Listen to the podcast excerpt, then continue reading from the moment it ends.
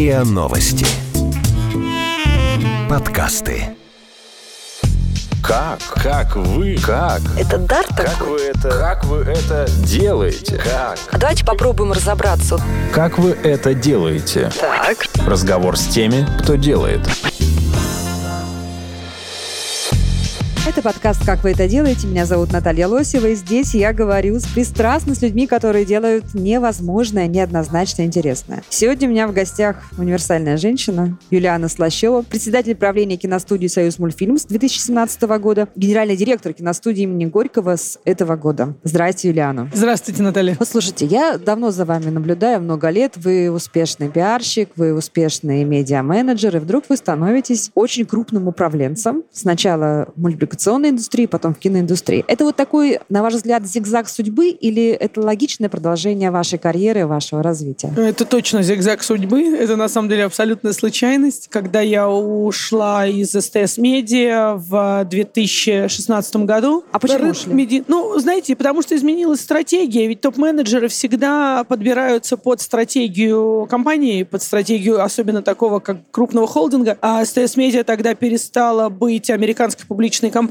которая она была, когда я приходила, и стала частной российской компанией, частью другого большого холдинга. И, соответственно, меняется стратегия, меняется руководитель. Это обычный подход а, и акционеров, и, соответственно, самого руководителя, когда идет изменение стратегии. Поэтому это был очень мягкий, плавный уход, э, очень, очень логичный, потому что завершился большой этап вот этого преобразования публичной компании в частную э, в связи с э, целым рядом ограничений, которые на рынке тогда вступили в силу законодательства о э, снижении возможной доли иностранных акционеров в российских СМИ. СТС Медиа, как и в момент, во время, когда я ее управляла, на 75% принадлежала иностранным акционерам, которые должны были выйти полностью, потому что там миноритарными по разным причинам они Ну, в общем, оставаться не вы хотели. уходите из компании и Ухожу что, из компании, и, какая-то? знаете, и пауза связана с тем, что на рынке в тот момент, и вообще на рынке в целом, очень мало предложений на первых лиц. Они не часто возникают, особенно на первых лиц со специализацией в медиа, как у меня. Медиа, реклама, консалтинг. Конечно же, мне поступило очень много предложений возглавить какие-нибудь рекламные холдинги, но для меня это в любом случае был шаг назад после того, Это как, как я у много актеров, лет да? То есть ты становишься жертвой своего амплуа да, становишься жертвой оплот и получаешь предложения, так как медиа-холдингов, в принципе, очень мало. Их можно пересчитать по пальцам одной руки, и все-таки в большинстве из них а, руководители работают по много-много лет, а меняются руководители периодически только в коммерческих холдингах, которых немного. Из-за рекламно такой коммуникационной сферы я получала предложения, но для меня это был шаг назад, потому что этим я уже много Всё лет было. занималась, и все было. Поэтому я решила, что я буду смотреть на какие-то свои проекты, займусь консалтингом и подумаю, что я буду делать дальше. И совершенно неожиданно для меня появился министр культуры Владимир Мединский с предложением а, вывести из кризиса Союз мультфильм. Я вообще не думала, что это надолго, и он так это мне представил, что вот проект, ну сделаешь проект, вот сейчас выведешь из кризиса, и дальше пойдешь А он заниматься больше имел в виду творческий кризис или финансово-экономический? Я думаю, что он имел в виду и тот, и другой, потому что в момент, когда он позвал меня поговорить с ним об этом, Союз мультфильм фактически не существовал. Ну, то есть было название, в нем даже работали какие-то люди, но как таковой студии ни как финансово-экономического объекта, ни как творческой единицы не существовало. Поэтому он, а, конечно же, всех, всех сложностей проекта мне тогда не рассказал, а просто сказал, знаешь, мне вот нужен человек, который Союз мультфильм справится, который сможет вернуть легендарной студии ее жизнь. Все равно тебе сейчас нечем заняться. Ведь да, ты же ждешь. А я ему честно сказала, что я жду какого-то большого предложения, и она наверняка И это вы не поступит. восприняли как какое-то А, нет, я, но я предложение. восприняла его как очень классное предложение, но не восприняла его как то, что я вот а, реально в это настолько глубоко уйду. Еще мне предла- по- позицию, которую мы обсуждали, сразу была non-executive, то есть председатель правления. Я подумала, ну хорошо, я буду фактически... У меня уже был опыт работы председателем совета директоров до этого, и я думала, что вот это будет такая job, такая работа а, увлекательная, безусловно. Я понимала, что проблем будет немало, но тем не менее я не понимала, что я два с половиной года посвящу этому 12 часов в сутки. Вот этого я на тот момент не понимала. Вот а из в чего эти так получилось. 12 часов из чего эти складываются? Но они складываются из постоянного, из того, что студия работает очень долго, длинно по времени. Например, менеджерский блок, все маркетинг, продажи, лицензии э, начинают работать как обычно. Например, мы начинаем в 9.30 утра. А, например, творцы могут начинать работать в 12 или в час дня и, соответственно, уходить глубоко в ночь. Поэтому разные производственные вопросы первые полтора года до того, как окончательно не сформировалась сильная продюсерская собственная команда, я решала вплоть до глубокой ночи. Я вам хочу сказать, что весь первый год, наверное, я там каждые 3-4 месяца получала заявление об увольнении от а, творческих а, Вот я хотела людей. спросить, была фронта наверняка же, Была, да? была, была. Вы знаете, это не то, чтобы была фронта. Дело в том, что когда пришли мы на студию, на ней работало 60 человек, из которых 10 были творческими людьми только, а 50 был некий административный персонал, еще из которого Интересно. часть оказались мертвые души. Поэтому, собственно, мы расстались э, практически со всей командой. Из того творческого блока из 10 человек, которые тогда работали, у нас осталось, наверное, 3 или 4 человека, и они продолжают работать до сих пор. А, Может быть, 5. Это редакторская группа. Это я, я- мне удалось вернуть на студию очень а, успешного и очень опытного креативного продюсера в авторской анимации Михаила Алдашина. Долгое время на студии, вот совсем до недавнего времени, работал когда-то ее руководитель на протяжении короткого времени Николай Маковский. То есть оставалось буквально несколько человек. Все остальные люди пришли новые, но фронта все равно есть. Всегда есть противоречия между творцами и менеджерами. Всегда творцам кажется, что они создают, а, и за счет этого живет студия, а эти вот там на верхнем этаже, они все только тратят, сидят по кабинетам. А, Это, это будет всегда. Это вечное противоречие творцов и менеджеров. Мне кажется, что мне в «Союз мультфильме» удалось его очень сбалансировать. А вот сбитых летчиков искали? Таких вот, кто когда-то был успешным мультипликатором и казался... Нет, нет. Вот я говорю, что из старейшин, из тех, кто, очевидно, был успешным, и потом мы понимали, что умеет учить, это вот как раз, э, я сказала про Михаила Алдашина, мы пытались поговорить со многими другими старейшинами на предмет, что, может быть, они возьмутся поучить молодых, но ни с кем из них нам не удалось договориться по разным причинам. Большинство из старейшин ра- советской анимации, из тех людей, которые создавали авторскую анимацию в советские времена, они являются апологетами того строя и того устоя, который был э, в э, 30 лет назад. Вы сейчас о чем говорите? Я говорю о том, что государство полностью поддерживало Союз мультфильмы, финансировало все проекты. Была плановая экономика и также было плановое производство. Был, существовал понятный план, понятный план проектов, КПП, который полностью финансировался государством. Все художники творцы были на постоянной зарплате, все фильмы финансировались. Не нужно было думать ни о продажах, ни о монетизации, вообще ни о какой а творец коммерческой думать составляющей. вообще о продажах и Творец а, не должен об этом думать сам, но творец должен в этом смысле сейчас, в нынешней ситуации, быть подконтролен а, тому, кто об этом думает. Ну, то есть чувствовать продюсер. конъюнктуру и быть в должен команде, чувствовать да? командир- И вот это очень важно, и быть в команде, потому что сегодня все эти вопросы должен решать продюсер. Но если творец а, считает, что продюсер для него не авторитет, и он будет делать то, что он сам считает и как он видит свое творчество, но вот в сегодняшних реалиях, скорее всего, ничего хорошего из этого не получится. Все-таки действительно советские времена обеспечивали анимационной отрасли стабильный доход, постоянный стабильный заказ, госзаказ, и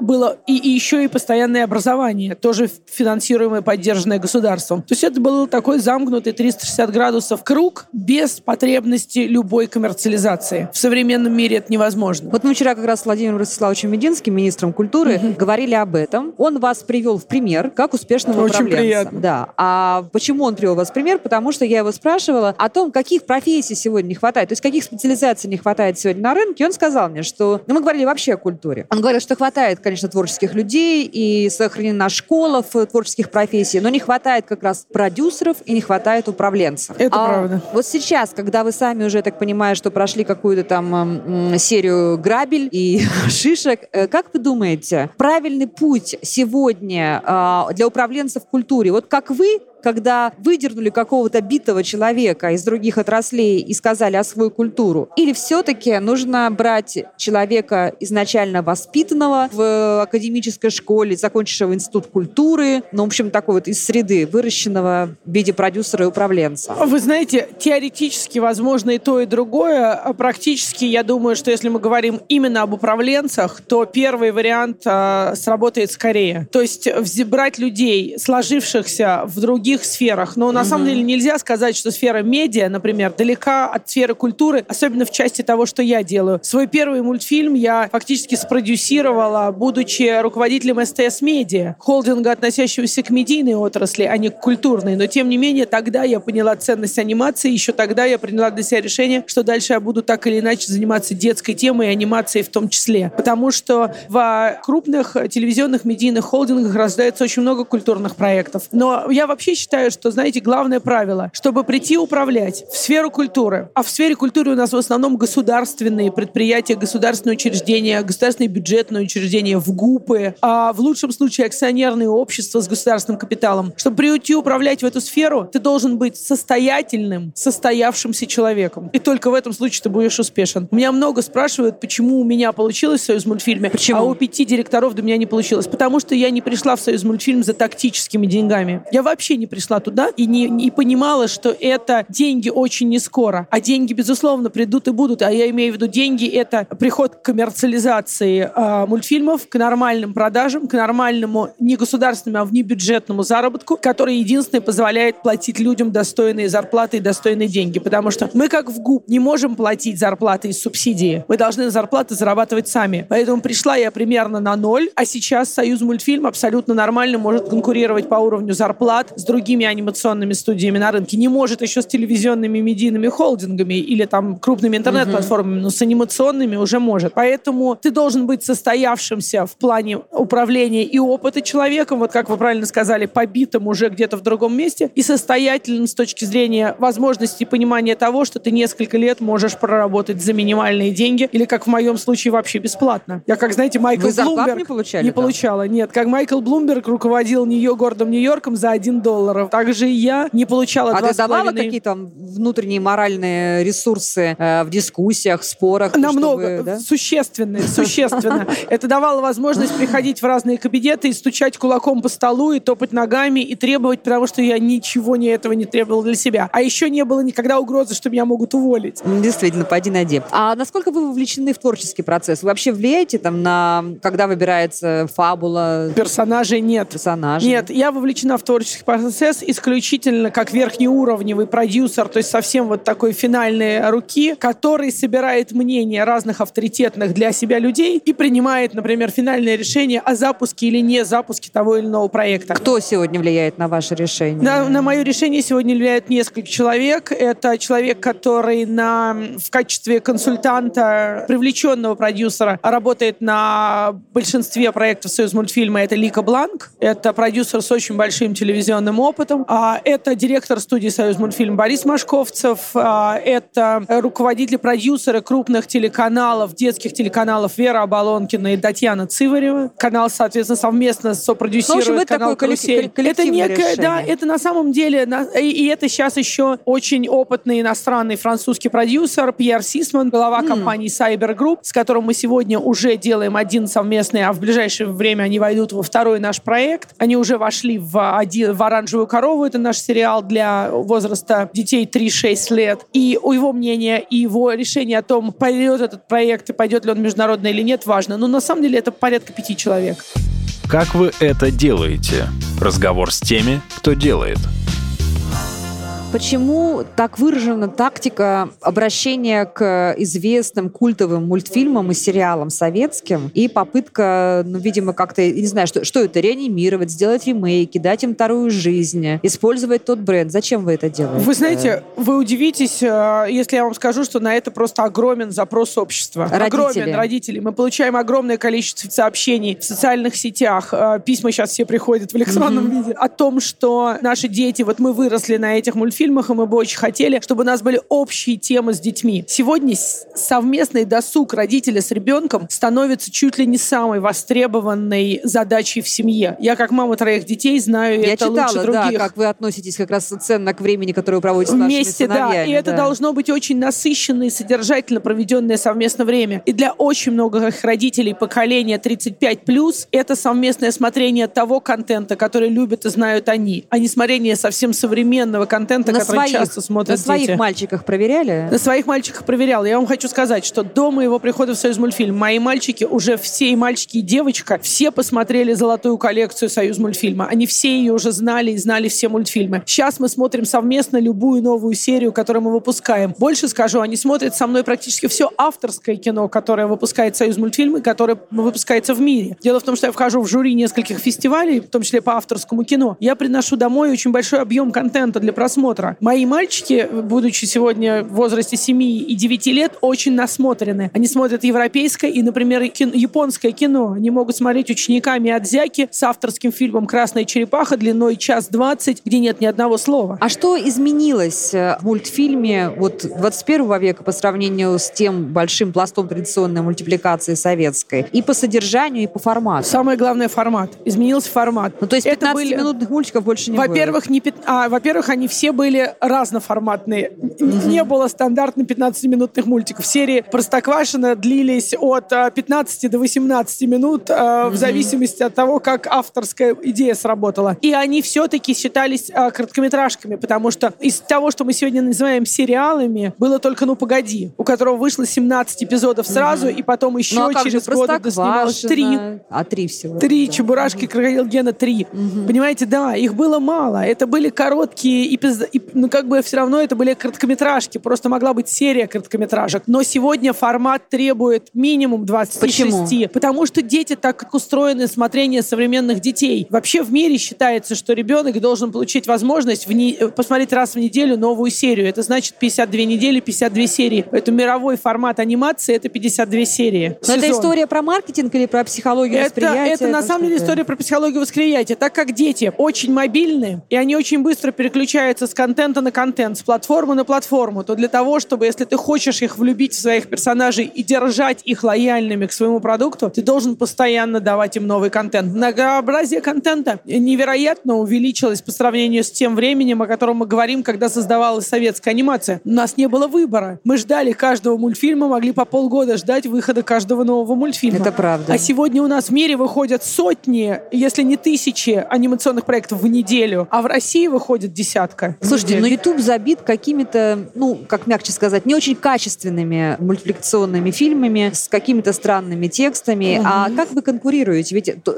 некачественный контент не значит там не липкий, не хитовый, да? Наоборот, очень часто он, мне кажется, Липкий, прилипает- да, липкий, именно хитовый, так. да. Знаете, нам в этом смысле конкурировать очень сложно, и мы думаем все время о том, как нам стать более успешными и эффективными в этом направлении. Касается это в первую очередь того, что мы называем kidult контент, то, о чем вы говорите, это kidult animation, это а, анимация возраста 8-9+, а это то, когда ребенок самостоятельно выбирает то, что он смотрит. Поэтому мы стараемся сейчас фокусироваться в зоне а, прескула, то есть дошкольного контента. Это мультфильмов, рассчитанных на возраст до 7 лет, когда родитель определяет, что смотрит ребенок. И в этом случае нам значительно проще конкурировать с вот этим вот трэшевым, а, не несущим, на наш взгляд, ценности. Это может быть и качественно с точки зрения того, как сделана анимация, контент. Но просто, знаете, персонажи с квадратными головами, оторванные руки, ноги. Вот это вот то, что не несет ни, ни ценности, ни добра, ни того, что мы хотели бы транслировать. Э, Этот контент не доходит до детей возраста до 7 лет, потому что до 7 лет мамы выбирают, что дети смотрят. А вот дальше уже, конечно, мы попадаем вот в эту жесткую зону конкуренции YouTube. Я примерно понимаю, как вы э, можете конкурировать за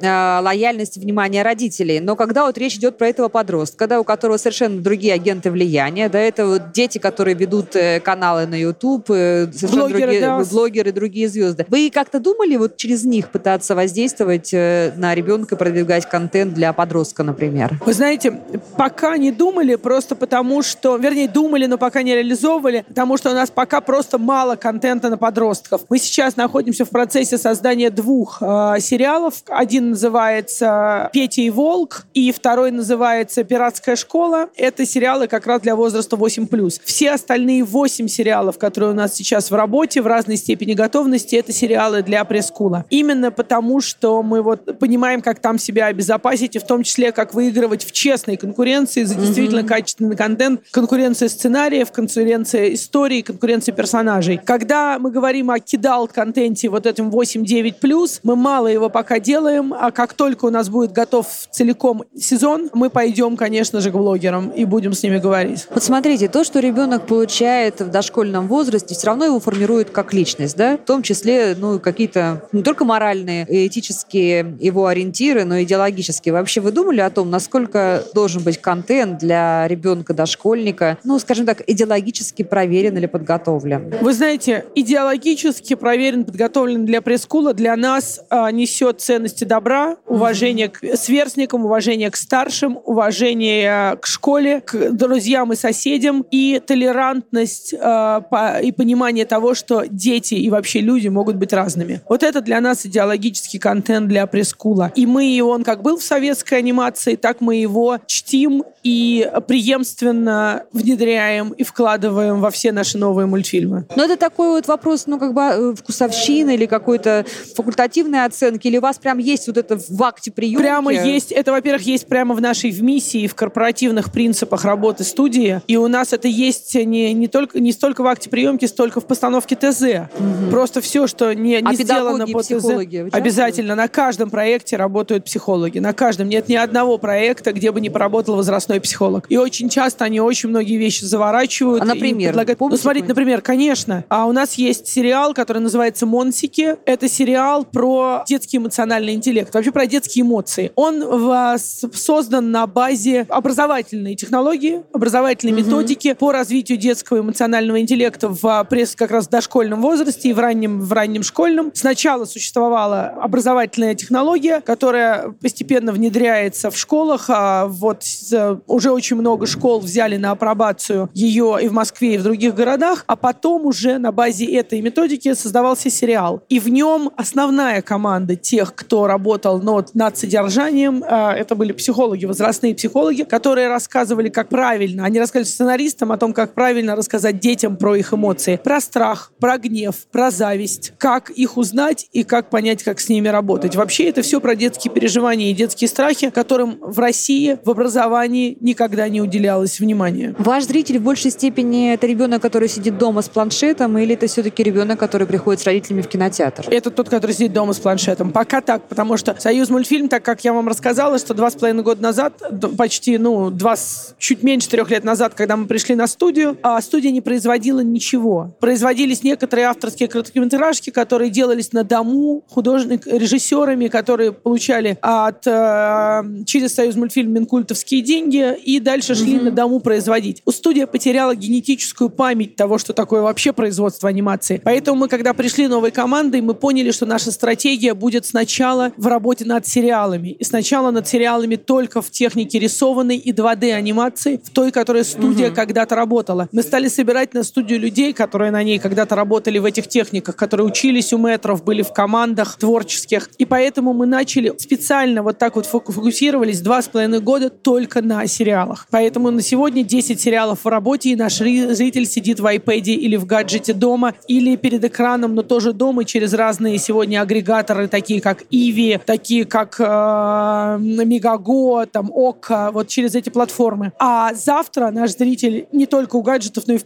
кинотеатрах, потому что мы сегодня уже работаем полностью, то есть идет масштабная работа над одним полным метром под названием «Суворов». Это будет первый mm-hmm. исторический детский фильм в технике 3D, в CGI. И с, а, вот буквально в сентябре запустилась разработка еще одного полнометражного фильма под названием «Остров банановой лихорадки». И мы надеемся, что вот это, этот фильм уже через полтора года зрители смогут посмотреть. «Суворов» планируется к показу в следующем году уже в, в что-то, что-то из ваших проектов, на, по вашим ощущениям, продюсерским может выйти за пределы страны и иметь успех в зарубежном прокате? Не только может, но и уже выходит. А в этом году мы а, подписали соглашение, и сейчас идет уже прямо активная фаза работы по нашему проекту «Оранжевая корова», а партнером в котором у нас является компания «Первый канал. Всемирная сеть». Мы создавали mm-hmm. этот проект с, с нуля вместе. А в этом году третьим участником нашего альянса в, а, на, в копродакшн вошла французская компания Cyber Group. Это как раз глава которой является одним из безусловных экспертов для меня при принятии решений. А компания инвестирует во второй сезон производства «Оранжевой коровы» и будет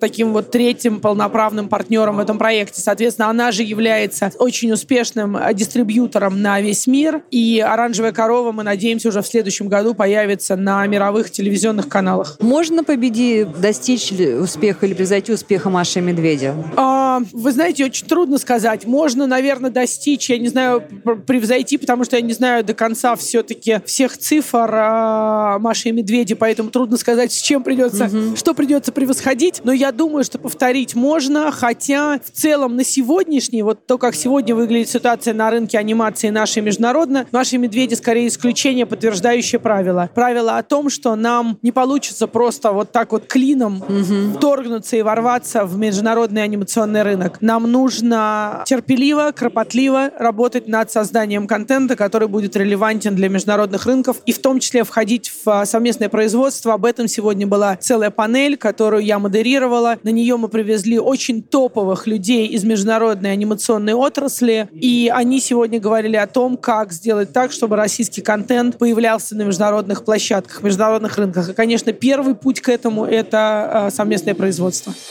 Как вы это делаете? Разговор с теми, кто делает – как вы все это будете успевать сейчас, когда у вас появился второй груз? Не знаю, это чемодан это или наоборот это какое-то вдохновение для вас, и вы возглавили киностудию Горького. А, вы знаете, это и, и вдохновение, и очень серьезная нагрузка, обременение одновременно, потому что, знаете, это вот то состояние человека, я вот в том состоянии была, когда ты только вдохнул полной угу. грудью воздуха, расправил плечи и решил, ну вот, теперь можно Оно. наконец-то после двух с половиной лет такой очень тяжелой, очень рутинной очень напряженной работы, постоянной, в постоянной борьбе. Все-таки еще не забывайте, что я управляю не просто культурной организацией, я управляю в ГУПом, государственным унитарным предприятием с огромным количеством ограничений и с огромным э, требованием к согласованию практически каждого шага с несколькими государственными структурами. То есть возможностей для экстенсивного, быстрого роста и развития, вот для каких-то прорывов очень мало, и их каждый раз нужно вырывать просто с боем. Ну так теперь-то от вас так, будут ждать, видимо, еще такую же модель. Вот я хотел сказать, и только я через два с половиной года, вот я говорю, расправила угу. плечи и решила, ну все, базовые проблемы союз мультфильма решены. Теперь можно хоть немножко начать получать удовольствие от того, что ты пожинаешь плоды, там, окончания первого сезона Простоквашина, его успешности и заработка. Главное, зарабатывание денег. И вот здесь, да, Владимир Ростиславович, включив меня в совет директоров киностудии Горького и послушав меня на первых двух советах директоров с моими какими-то рациональными вопросами и комментариями, сказал, То есть вы как что... Сначала я просто. сначала была, да, я была была как эксперт, я пошла в совет директоров и, собственно, собиралась работать в совете директоров с киностудии Горького. Но вот так получилось, что в результате мне было предложено ее возглавить. И, конечно, это невероятно большая ответственность, потому что на киностудии Горького я становлюсь генеральным директором. Это уже абсолютно полноценная позиция с полноценной ответственностью. И мне при этом никто не даст, и я сама ни в коем случае этого не сделаю, то есть не брошу Союз мультфильм. Поэтому я буду совмещать эти две позиции. Думаю, это будет сложно, но алгоритм у меня благодаря Союз мультфильм фильма появился. По крайней мере, я теперь знаю, куда копать, знаете, угу. какой длины траншею, какой глубины траншею и какими ресурсами ее копать. И Конечно, как с людьми И как с людьми общаться. Конечно, Союз мультфильме это было все для меня новое после управления бизнесами, коммерческими структурами, где вообще другие законы, и крупными успешными корпорациями. Мне, конечно, приход в Союз мультфильм был просто как обухом по голове. Это было совершенно... Первый год я просто не могла понять, как устроен эти мир, как эти процессы происходят. Конечно, сейчас огромный путь пройден, поэтому я думаю, что в, на киностудии Горького мне с командой удастся двинуться просто быстрее по темпам, чем это было в Союз мультфильме, просто потому что мы пойдем уже по алгоритмам и дорожным картам, которые мы сами создали. Кроме того, киностудия Горького это акционерное общество с советом директоров, квалифицированным советом директоров, с которым можно принимать решения. Я так понимаю, что задачу по возрождению киностудии Горького э, министру поставил президент, и, видимо, как-то будет пристально за этим следить. Да, я уверена, что именно так и было. Что он от вас ждет, на ваш взгляд? Вы знаете, я думаю, что он от, ждет от меня возвращения на рынок такого понятия, как а, детско-юношеское кино. Это не только, собственно, сам факт производства фильмов, что очень сложно будет сделать, но это еще и факт популяризации этой категории. Как То есть таковой. вы не будете менять вот эту традиционную э, направленность. Киностудия Горького останется в первую очередь киностудия для детства и юношества, да, как говорилось. А, вы знаете, время. я очень бы хотела сохранить именно это, это направление. У меня точно нет планов идти идти с киностудии Горького в производство блокбастеров и конкурировать с мейджерами на сегодняшнем киношном рынке. Просто, во-первых, потому что я достаточного уровня профессионал для того, чтобы понимать, как, насколько это сложно. И, во-вторых, потому что я считаю, что у киностудии Горького должна быть своя ниша. Ниша, которая будет понятна, которая будет идентифицируема и которую можно будет, как я уже сказала, правильно популяризировать. Как мама троих детей, я в очередной раз не устаю повторять, что детского кино у нас катастрофически не хватает. У нас совсем нет вот именно подростковых проектов, которые бы отражали Почему? жизнь Невыгодно? современных подростков. Невыгодно. Это на протяжении многих лет было невыгодно снимать. Потому что детский и подростковый контент плохо монетизируется, то есть коммерциализируется плохо. Но это тоже вопрос популяризации, продвижения и того, чтобы кто-то серьезно за это взялся. Вот я, наверное, могу назвать себя тем человеком, который собирается серьезно за это взяться, постараться собрать всех лучших авторов и сценаристов, которые работают в части детского кино и способны писать кино подростковое, а не только кино, но и сериалы, сериалы для платформ, для веба. Это то, с чем мы хотим работать. Еще одно очень важное направление про киностудию Горького, о котором также обсуждалась, эта тема обсуждалась с министром культуры, с президентом, это документальное и научно-популярное кино. Дело Тоже в том, что для исторически детей. киностудия Горького это делала, а в последние 10 лет частью киностудии Горького являются такие две легендарные в этой области студии, как Центр научфильм и Лен научфильм, и они все являются сегодня составной частью киностудии Горького. И я собираюсь вместе со, с новой командой на киностудии Центр научфильм создать кластер производства современного документального и научно-популярного кино, в том числе для целей образования, для целей попадания в российскую электронную школу, для целей попадания в платформы для вузовского образования. Мне кажется, что документалистика и науч-поп сегодня может очень хорошо быть дополнительным инструментом к традиционному образованию. Вы э, представляете те платформы, на которые вы должны зайти в первую очередь или приоритетно? Ну, то есть понятно, что сегодня кинотеатр это не единственное, да и телевидение не единственное. Не единственное совсем, да. Это В правда, YouTube. мы в очень... В Ютубе мы есть, и мы в Ютубе будем до тех пор, пока коммерчески будет выгодно там находиться. Это очень важное замечание, потому что YouTube меняет правила работы с детским контентом и э, коммерциализации, соответственно, детского контента через размещение там рекламы. И мы в следующем году серьезно будем смотреть на то, что происходит с нашими доходами от YouTube и принимать решения по поводу возможного изменения стратегии в отношении... Вам мешает то, что они монополисты, да? Вы знаете, нам мешает то, что они монополисты, да, но в этом смысле нас это не волновало до тех пор, пока, я говорю, это было коммерчески оправданно и эффективно для нас. Но так как YouTube собирается сократить количество таргетированной рекламы в детском контенте, то, возможно, снизятся просто наши доходы от YouTube. Но мы уже параллельно начинаем активно искать и смотреть на а, другие платформы, хотя YouTube всегда был очень надежным нашим партнером, и мы очень надеемся, что ситуация глобально не изменится, и мы продолжим там быть, и присутствовать, и наши каналы будут там развиваться. Тем не менее, мы смотрим на альтернативные платформы, как в подписной, так и в рекламной модели с российскими агрегаторами. Это и компания Ока, и компания Иви, и а, мы в переговорах с а, компанией Премьер, поэтому мы будем обязательно развиваться на разные платформы, на OTT-платформы. И, честно говоря, я все-таки думаю, что будущее 5-7 лет по детскому контенту лежит там. Хотя пока телевидение является неотъемлемым и очень важным блоком смотрения для э, всех мультфильмов. Давайте поговорим в завершении немного о новых технологиях. Ну вот э, мы знаем, что Apple заявила о том, что, скорее всего, через в 2023 году уже будет выпущено устройство, которое будет представлять собой очки дополненной реальности. И э, ряд других компаний, лидеров тоже нацелены на м, развитие в сторону виртуальной дополненной реальности и такого типа смотрения. Вы уже думали об этом? Ведь 2-3 года это критически мало.